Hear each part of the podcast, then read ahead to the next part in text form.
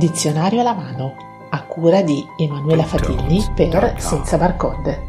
In televisione, nel web e sui social spesso sentiamo e leggiamo parole e neologismi di cui non conosciamo l'origine e l'esatto significato.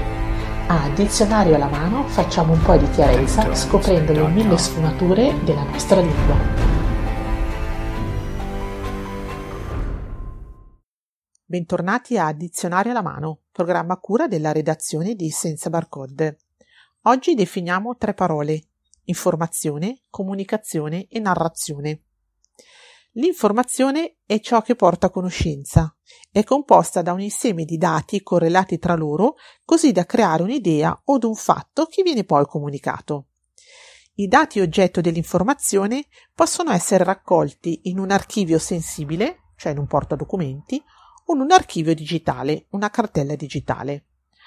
Oggi possiamo avere accesso a molte informazioni tramite Internet. La comunicazione è tutto l'insieme di fenomeni che comportano il trasferimento di informazioni.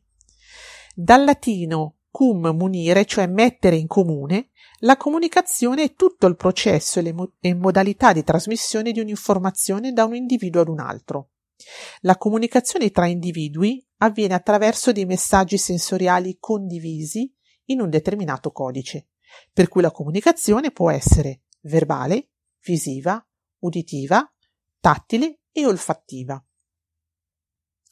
La narrazione è l'esposizione di fatti ordinata che segue determinate regole stilistiche o storiche. La narrazione contiene una parte altamente soggettiva che rende l'informazione brillante, avvincente, vivace oppure chiara, confusa.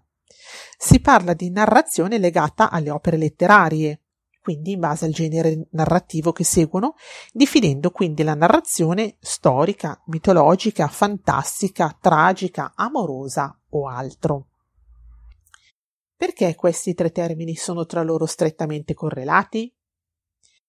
Perché oggi possiamo accedere ad una quantità incredibile di informazioni citando solo una parola su Google.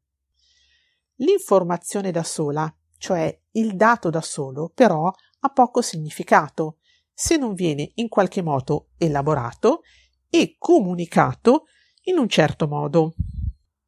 La scienza delle comunicazioni è quella scienza che studia appunto i processi e le modalità di trasmissione delle informazioni. Non bisogna quindi pensare che la comunicazione di un'informazione debba essere necessariamente traviata o errata, ma anzi è necessario mettere delle modalità e seguire dei processi. In questo particolare momento storico ci stiamo rendendo conto come avere accesso a delle informazioni di dati senza essere comunicati in modo corretto possa dare origine a dei grossi fraintendimenti. E la narrazione dei fatti, che valore e che peso ha in tutto questo contesto? La narrazione, che è la parte più soggettiva di tutto questo processo, è molto importante. Oggi si fa sempre meno giornalismo d'inchiesta e si fa sempre più una narrazione che può essere tragica, rosa o addirittura fantastica di alcune informazioni. Presentare al mondo il proprio libro è una delle emozioni che la pandemia ci stava portando via, ma senza barcode ha portato online la sua rassegna letteraria. 6 senza barcode online Inviando sinossi e biografia a info-senzabarcode.it si può proporre la propria opera. Se selezionata verrà organizzata una presentazione registrata tramite videochiamata, in video per i canali social e in audio trasmessa dalla web radio Senza Barcode. La partecipazione è gratuita per tutti gli iscritti all'associazione e comprende il servizio di ufficio stampa per l'evento. L'iscrizione può avvenire contestualmente alla definizione della data di registrazione. Tutte le informazioni su www.associazione.senzabarcode.it alla sezione Rassegna letteraria. Vi faccio un esempio di narrazione. C'era una volta una bambina che camminava sola nel bosco e a un certo punto cadde dentro un buco, ritrovandosi in un altro mondo. Questa è una narrazione fiabesca. Una ragazza scappa nei boschi e cade in un buco, non viene più ritrovata.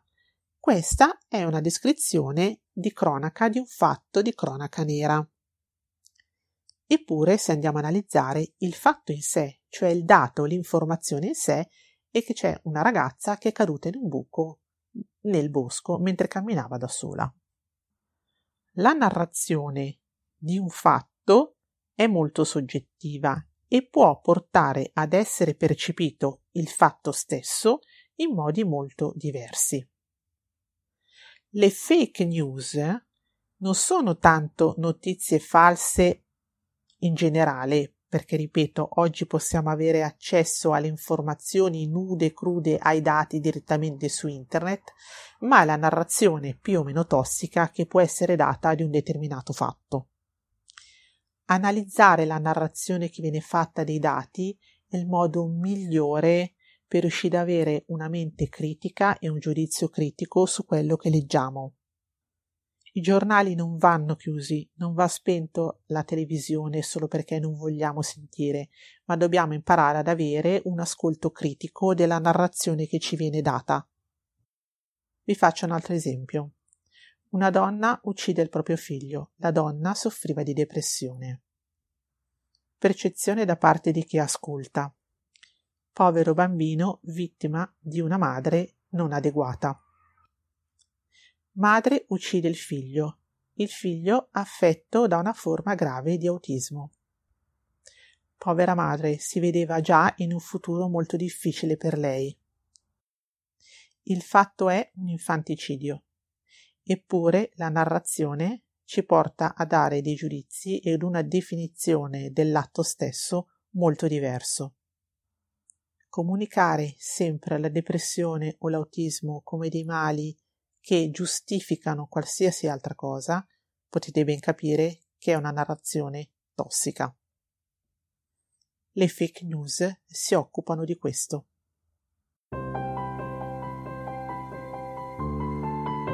Dizionario alla mano, a cura di Emanuela Fatilli per Senza Barcode. In televisione, nel web e sui social spesso sentiamo e leggiamo parole e neologismi di cui non conosciamo le origini e l'esatto significato. A dizionario alla mano facciamo un po' di chiarezza scoprendo le mille sfumature della nostra lingua.